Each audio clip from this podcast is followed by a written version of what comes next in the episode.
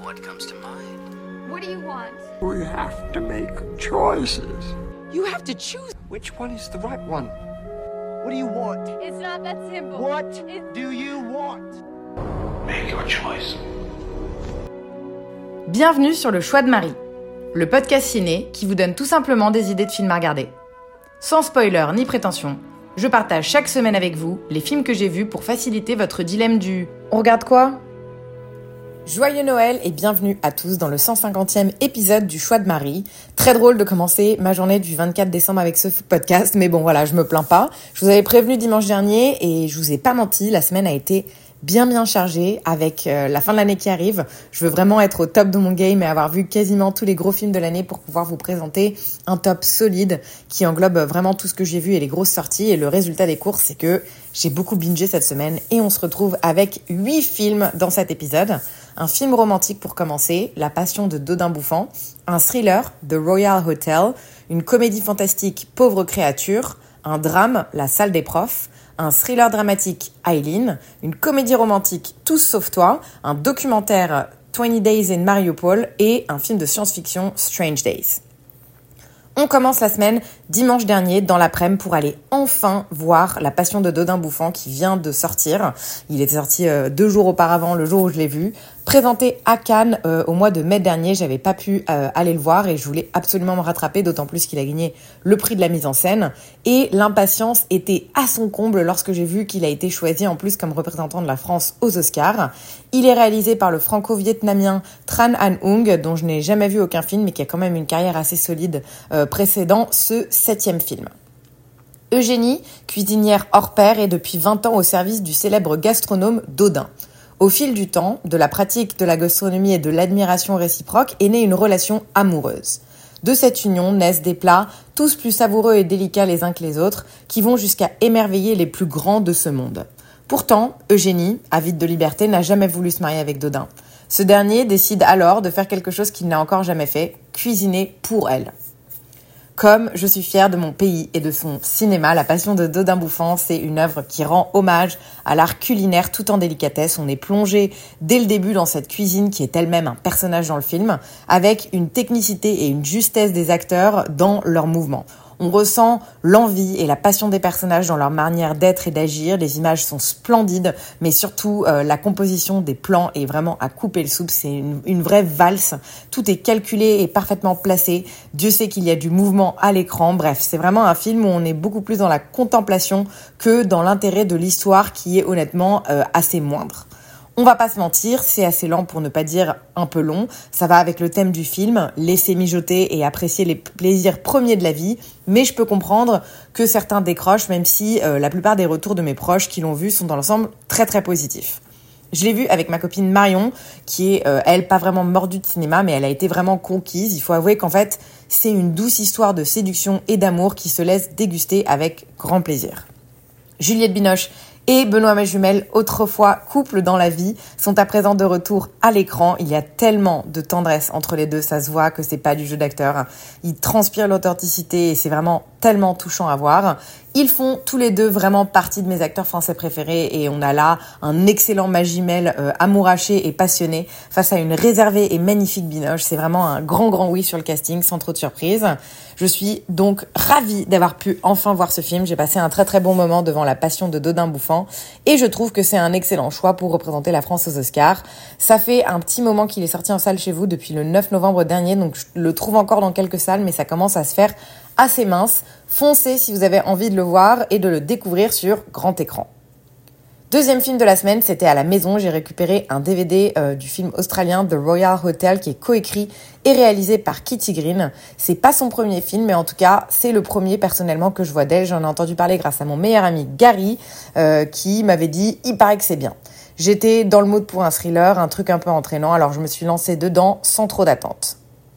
Deux amies américaines, Anna et Liv, trouvent un poste au Royal Hotel, un bar dans une minuscule ville minière au fond de l'outback australien. L'hôtel est connu pour son turnover et son recrutement de jeunes fans principalement. Bientôt, elle se retrouve piégée au milieu de nulle part. La réalisatrice s'est inspirée d'un véritable bar en Australie appelé Hotel Coolgardie pour imaginer ce récit. Sur le papier, le concept est vraiment prenant et la critique de la masculinité toxique que cette œuvre fait est vraiment plus que pertinente et surtout subtile.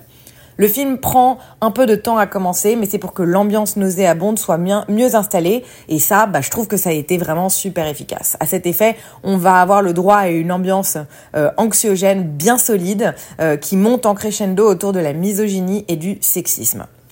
La réal est professionnelle sans être renversante en aucun point. Ça fait le taf, mais ça m'a pas vraiment marqué, on va dire, au point de vue euh, visuel. C'est un film qui dure par ailleurs 1h30, donc ça se laisse regarder vraiment facilement. Mais au final, je trouve que l'histoire manque un petit peu de consistance et de relief. La trame narrative, elle est plutôt faible au bout du compte. Et bien que euh, la réalisatrice sache bien traiter ses thématiques, et le, dénouement euh, est vraiment top, soit dit en passant, j'ai du mal à me dire que c'est une œuvre à voir absolument et qui va rester dans les annales. Côté cast, le duo principal fonctionne plutôt bien. Il est porté par deux très bonnes actrices que sont Julia Garner et Jessica Henwick.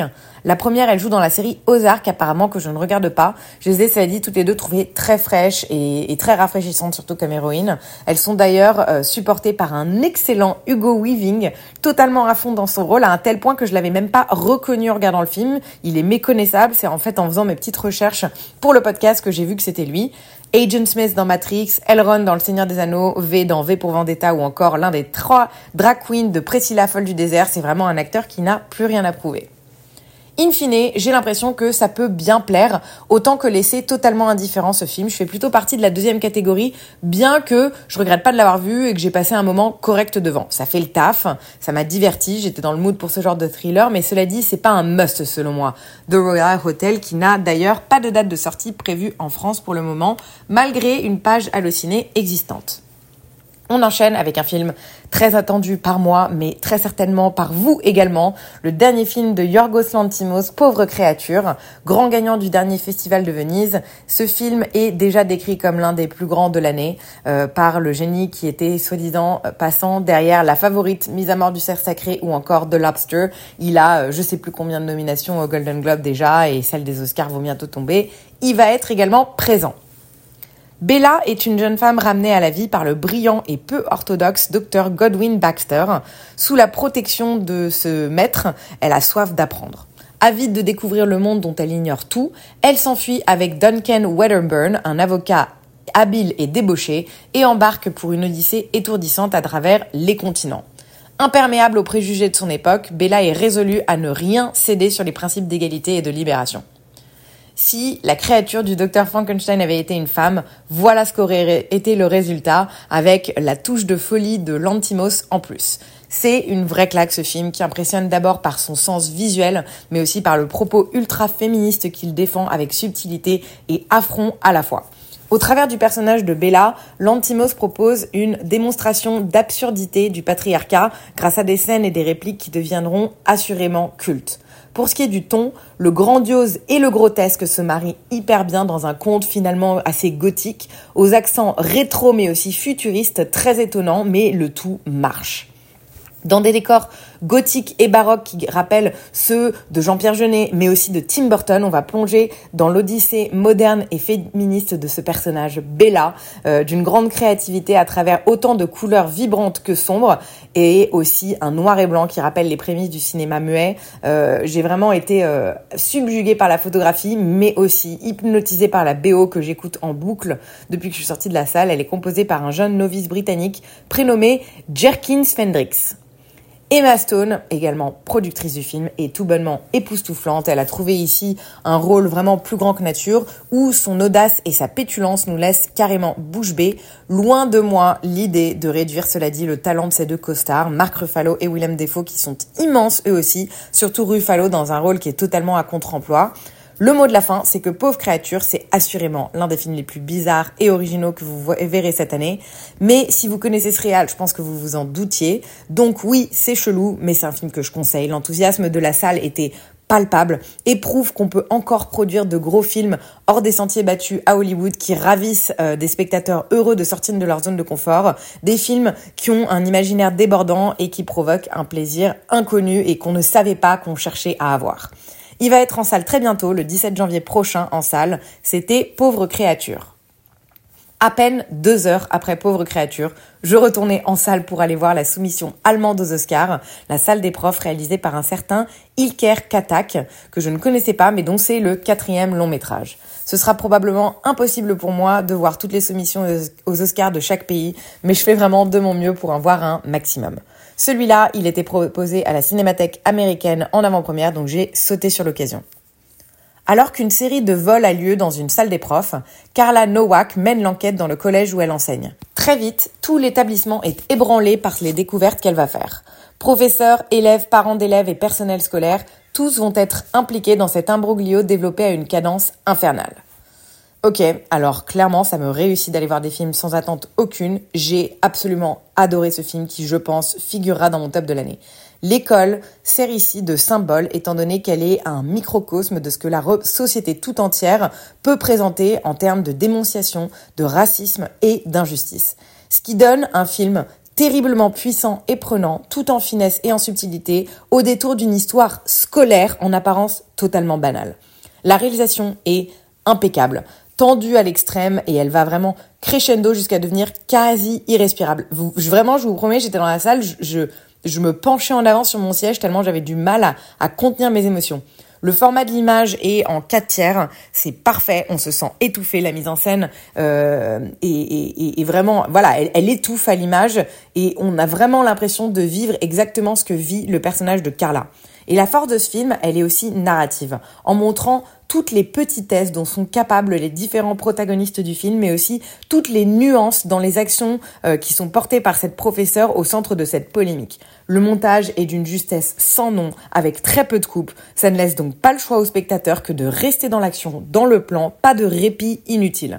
Le cast d'acteurs, je ne le connais pas, mais Léonie Bénèche en tête nous offre une interprétation absolument remarquable, mais aussi, on peut pas ne pas les mentionner, tous les jeunes acteurs qui jouent les enfants, qui sont d'une justesse sidérante et qui donnent véritablement son authenticité à un film au sein duquel la pression ne cesse de monter. C'est une claque, pas possible ce film. En sortant, avec ma copine Mélie qui était également avec moi pour Pauvre Créature, on s'est presque dit qu'on avait préféré ce film allemand à celui de l'Antimos. Celui-là, vraiment, je vous le dis, il plaira à tout le monde. Foncez le voir, c'est le 6 mars au cinéma en salle. Le film s'appelle La salle des profs. J'ai réussi à récupérer le coffret DVD des BAFTA, à savoir un coffret de films qui sont en compétition pour la cérémonie qui arrive là en février et à destination des votants. J'ai bien de la chance et j'ai ainsi pu mater à la maison Eileen du réalisateur britannique William Alderoyd, son deuxième film après The Young Lady en 2017, pardon, qui avait révélé Florence Pugh au grand public et que je n'avais pas vu. Il a eu une brève sortie en salle ici, je l'ai malheureusement euh, manqué. Je me lance donc les yeux un peu fermés dedans, sans attente, ne connaissant rien à l'histoire. Dans les années 60, Eileen, une jeune femme d'une vingtaine d'années, travaille dans une prison pour hommes aux abords de Boston et se retrouve impliquée dans un crime étrange. Écoutez, c'est pas un film parfait, mais c'est loin d'être nul et je trouve qu'il y a une vraie proposition. En tout cas, ça m'a suffisamment intrigué pour me donner envie de voir le premier film du réal. J'ai oublié par ailleurs, de préciser qu'Aileen était l'adaptation d'un roman qui avait pas mal fait parler de lui euh, il y a quelques années. Je vais pas vous dire pourquoi, parce que ce serait spoiler euh, la tournure inattendue que prend le film. Durant toute la première partie, je trouve qu'on on sait pas trop où on va. On sent qu'il y a un truc qui ne tourne pas rond et que quelque chose va arriver, mais on ne sait absolument pas de quoi il s'agit. Ce qui participe vraiment bien au mystère vaporeux qui entoure ce film. Ça prend du temps à s'installer avant de basculer dans une spirale sur la dernière demi-heure. Je salue du coup l'ambiance, mais au niveau du narratif, je trouve que le film manque un peu d'enjeux clairs, définis et surtout plus imposants. J'aurais aimé euh, presque être davantage bousculé et dérangé. Il manque en fait un élément plus poignant au film ou peut-être quelque chose pour nous faire réellement connecter avec le personnage d'Aileen. J'ai du mal à définir exactement ce qui m'a euh, manqué dans ce film, mais j'ai été euh, happée en tout cas par plusieurs aspects au niveau de l'ambiance. Je trouve que le tout, au niveau narratif en tout cas, manque un peu de solidité. Visuellement, c'est assez canon. On dirait que le film a été tourné sur pellicule. C'est pas du tout le cas, j'ai vérifié ensuite, mais il a un rendu visuel qui est un peu rétro, euh, qui est assez cool. Sur le cast, j'ai pas été ultra emballée. Thomasine McKenzie, je l'aime beaucoup habituellement, mais je trouve que dans le rôle d'Aileen, là, elle ne parvient pas à être à l'aise dans ce rôle qui est un peu double face. Et Anne Hathaway, dans le rôle de Rebecca, elle, je l'aime juste vraiment pas. Euh, je la trouve pas naturelle, cette actrice, ce qui me bloque vraiment euh, toujours à chaque fois que je la vois à l'écran, malheureusement. On n'est donc pas du tout sur un sans faute avec Eileen. Ça reste un film psychologique assez euh, assez solide et étonnant au niveau de l'ambiance. C'est juste que narrativement, bah, il m'a un peu perdu et j'ai du mal à adhérer aux enjeux lorsque je l'ai vu. J'ai euh, voilà envie de dire que c'est pas un indispensable. Je doute que le film fasse des vagues. Si vous êtes tenté, restez alerte. Je trouve une page hallucinée pour le film, même si je n'ai pas encore de date de sortie à vous communiquer. Petite pause légère de la semaine, j'ai été voir Tous sauf toi avec une de mes copines américaines un peu superficielle. C'était le seul film qui la sentait, tentait pardon, en salle en ce moment. Donc bon, je me suis motivée même si c'est pas du tout mon style de film la rom-com. Réalisé par Will Gluck, on lui doit des films plutôt légers, soit côté rom-com avec des films comme Easy Girl, Sex entre amis ou alors des films pour enfants comme Annie ou Pierre Lapin. Bee et Ben ont tout du couple parfait, mais après un premier rendez-vous idéal, un incident refroidit leur attirance réciproque jusqu'à leur retrouvaille inattendue lors d'un mariage en Australie. Ils font alors ce que n'importe quel adulte mature ferait dans cette situation, prétendre être en couple. Écoutez, j'ai un peu honte de le dire, mais j'ai passé un très bon moment devant ce film. Alors non, je ne riais pas à gorge déployée comme tout le reste de la salle, mais c'est un film qui est cute et assez intelligent dans le sens où il anticipe un peu ce qu'on attend de lui et joue avec. C'est niais et on connaît la fin avant même d'avoir acheté son ticket, mais c'est pas grave, ça fait partie du jeu et ça ne retire rien au plaisir du film. C'est pas grandiose, mais c'est parfait pour passer un bon moment léger au moment des fêtes, avoir des personnages canonissimes se tourner autour.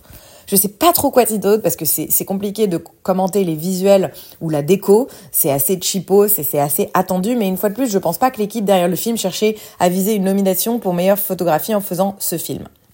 Et pareil au niveau du cast, je crois pas que Sidney Sweeney et Glenn Powell aient été choisis pour leur prouesse de jeu dans ce film. Non pas qu'ils soient mauvais, je la trouve vraiment excellente, elle notamment dans Euphoria, mais bon, c'est clairement plus euh, leur complémentarité physique qu'autre chose qui est mise en avant dans ce film. Le scénario euh, et notamment euh, les dialogues n'étant pas vraiment le point fort de ce film. Voilà, je trouve que ça fera quand même l'affaire si vous voulez voir un film dans l'avion ou le jour où il sera dispo en streaming si vous avez envie de vous détendre. J'irai pas jusqu'à vous le conseiller à tout prix, euh, notamment en salle. Euh, le film s'appelle donc Tous sauf toi. Euh, J'ai passé un bon moment devant, mais voilà, si malgré tout vous avez envie de le voir sur grand écran, ce sera à partir du 24 janvier en salle en France. Un documentaire pour continuer. Jeudi, les shortlists des Oscars sont sortis. On sait à présent notamment quels documentaires font partie des 15 derniers. De même pour les films en langue étrangère. Soit dit en passant, les deux films dont j'ai parlé précédemment, euh, La Passion d'Odin Bouffant et La Salle des Profs sont tous les deux shortlistés. Il se trouve que le film dont on va parler 20 jours à Mariupol figure également sur ces deux listes. Il s'agit d'un documentaire ukrainien qui représente le pays aux Oscars. Il est écrit est réalisé par Mislav Tcherkov, dont c'est le premier long métrage, et il a été présenté pour la première fois à Sundance en janvier dernier, où il a remporté le grand prix euh, du meilleur documentaire ainsi que le prix du public. À la suite de l'invasion russe en février 2022, une équipe de journalistes ukrainiens bloqués dans la ville assiégée de Mariupol s'efforce de poursuivre leur travail de témoignage des atrocités de la guerre. Je me doutais que ça allait être dur, mais je me doutais pas que ça allait l'être à ce point-là. C'est un film qui est presque insupportable à regarder et impossible à visionner sans pleurer. Les images sont hyper choquantes. Il ne s'agit pas de fiction, mais bel et bien d'enfants qui sont vraiment morts à l'hôpital, ce qui est dur à oublier. J'ai lu que la monteuse du film, Michelle Misner, avait dit qu'elle n'avait jamais autant pleuré et eu de mal euh, en montant un film. Et moi-même, je vous avoue que j'avais la nausée euh, devant. J'ai eu du mal à finir ma journée euh, après être sortie de la salle. Il est euh, très fidèle aux faits réels. Je comprends totalement l'utilité de l'existence de ce docu qui présente parfaitement le manque d'informations sur le blocus à ce moment-là. Et surtout, il a permis de restaurer la vérité et d'empêcher les Russes d'agir en toute impunité parce que, en effet, sans images des bâtiments détruits et des enfants mourants, ils pouvaient faire un peu ce qu'ils voulaient. Et ce journaliste, il a mis un stop à ça en alertant le monde entier. La narration, elle est faite par lui-même. J'avoue pas avoir trop adhéré à cet aspect du film parce que je trouve que son discours semble presque euh, neutre et détaché par rapport à ce qui se passe. Et visuellement, c'est à l'arrache vu que tout a été pris sur le vif, mais totalement en ligne du coup avec le ton du film et le message qu'il cherche à délivrer. Volontairement, je regarde pas trop les infos, moi, je préfère lire des articles sur l'actualité sans visuel et j'ai beau être mordu de films d'horreur, vous le savez, j'ai du mal à supporter les horreurs de la vraie vie. Euh, et ce film fait vraiment partie de ceux qui nous qui nous y confronte vraiment. C'était du coup pas un bon moment, même plutôt très désagréable à regarder, ce qui m'a par ailleurs euh, bien fait culpabiliser à la fin parce que j'avais passé la journée à me plaindre de la saleté de mon appart et du fait que ça me prenait toujours mille ans euh, pour tout nettoyer de fond en comble. Et ce film, en fait, il vient remettre euh, dans nos vies un peu de perspective et nous prouve à quel point on est impuissant face à ce genre de situation de guerre. Voilà, c'est un film d'utilité publique, d'autant plus qu'on sait que cette guerre est toujours en cours et que depuis, d'autres conflits ont éclaté. Ça va pas être un moment plaisant si vous avez envie de le voir, je préfère vous prévenir. Mais 20 jours à Mariupol a clairement pas volé sa double sélection pour la shortlist des Oscars. Je pense qu'il va être nominé aussi. Une page hallucinée existe pour ce docu, pas encore de date de sortie annoncée. Restez alerte si vous êtes tenté. Pour terminer, on a regardé le dernier DVD qu'on avait loué pour pouvoir aller les rendre et faire une razzia de films de Noël. Le dernier film, c'était Strange Days, film de science-fiction et d'action datant de 1996, réalisé par Catherine Bigelow. Le film est coécrit par son ex-mari, nul autre que James Cameron et Jay Cox. Ce dernier, c'est l'un des scénaristes de Scorsese qui a écrit Le temps de l'innocence, Gangs of New York et Silence. Mon copain l'a choisi au vidéoclub, j'avais pas du tout d'attente en le commençant. Los Angeles, 1999, Lenny Nero, flic déchu, mi-dandy, mi-gangster, s'est reconverti dans le trafic de vidéos très perfectionnés qui permettent de revivre n'importe quelle situation par procuration. Un jour, il découvre une série de vidéos qui révèlent l'identité de meurtriers de personnes dont il est proche. Alors, avis mixte dessus, c'est clairement un film de qualité qui a des atouts certains, mais qui a aussi un vrai souci de narration. Déjà, le film est trop long, compte tenu de son sujet et de ce qui s'y passe. 2h35 qui aurait vraiment très facilement pu être 1h45 max. Le début est longuet, il passe trop de temps en fait à construire et à présenter le monde. Euh, ce qui fait en fait que les vrais enjeux du film n'arrivent qu'au bout d'une heure et demie de film. Et pourtant, l'univers est méga cool, le concept aussi, donc c'est vraiment dommage de s'attarder mille ans dessus, et surtout mille ans sur des détails qui sont pas toujours pertinents, surtout que, bon, c'est de la science-fiction, mais c'est un film qui se passe en 1999 pour un film qui a été fait en 96. Donc on n'est pas sur un futur très lointain qui demande un milliard d'explications. La deuxième partie est beaucoup plus cool. Elle développe une vraie intrigue intéressante, originale et autour de personnages qui, pour la plupart, sont vraiment bien recherchés. Ce qui m'a un peu emmerdé, c'est aussi l'ordre dans lequel on nous divulgue les informations. Je pense que niveau suspense, le film aurait pu être monté mille fois mieux et dans un ordre différent. Et de manière générale, je trouve que le montage est assez catastrophique. On passe d'un plan à l'autre sans aucun sens, qui nous coupe dans l'histoire et ce qui est même euh, plutôt méga dérangeant pour euh, notre œil. Pour, pour autant, je trouve que l'ensemble du film est prenant, très typé années 90, qui apporte ce qui apporte pardon un charme rétro à l'histoire que je kiffe vraiment vraiment. Le message et le propos social aussi est hyper bien amené et surtout tristement toujours d'actualité. C'est un film qui, dans l'ensemble, a bien vieilli. J'ai commencé par toutes les critiques, mais il y a quand même des choses vraiment fortes dedans. Le cast aussi, un des autres gros gros points forts du film. Ralph Fiennes à ses débuts, très talentueux qui campe un héros euh, un peu plus réaliste que de coutume face à une Angela Bassett dans un rôle fort et qu'elle porte avec brio. Autour de ce duo, de très bons second rôles qui s'investissent à fond. Juliette Lewis, Tom Sizemore, Vincent Donofrio et William Fichtner. Une très belle distribution comme vous pouvez le voir au service de personnages originaux et bien construits pour la plupart.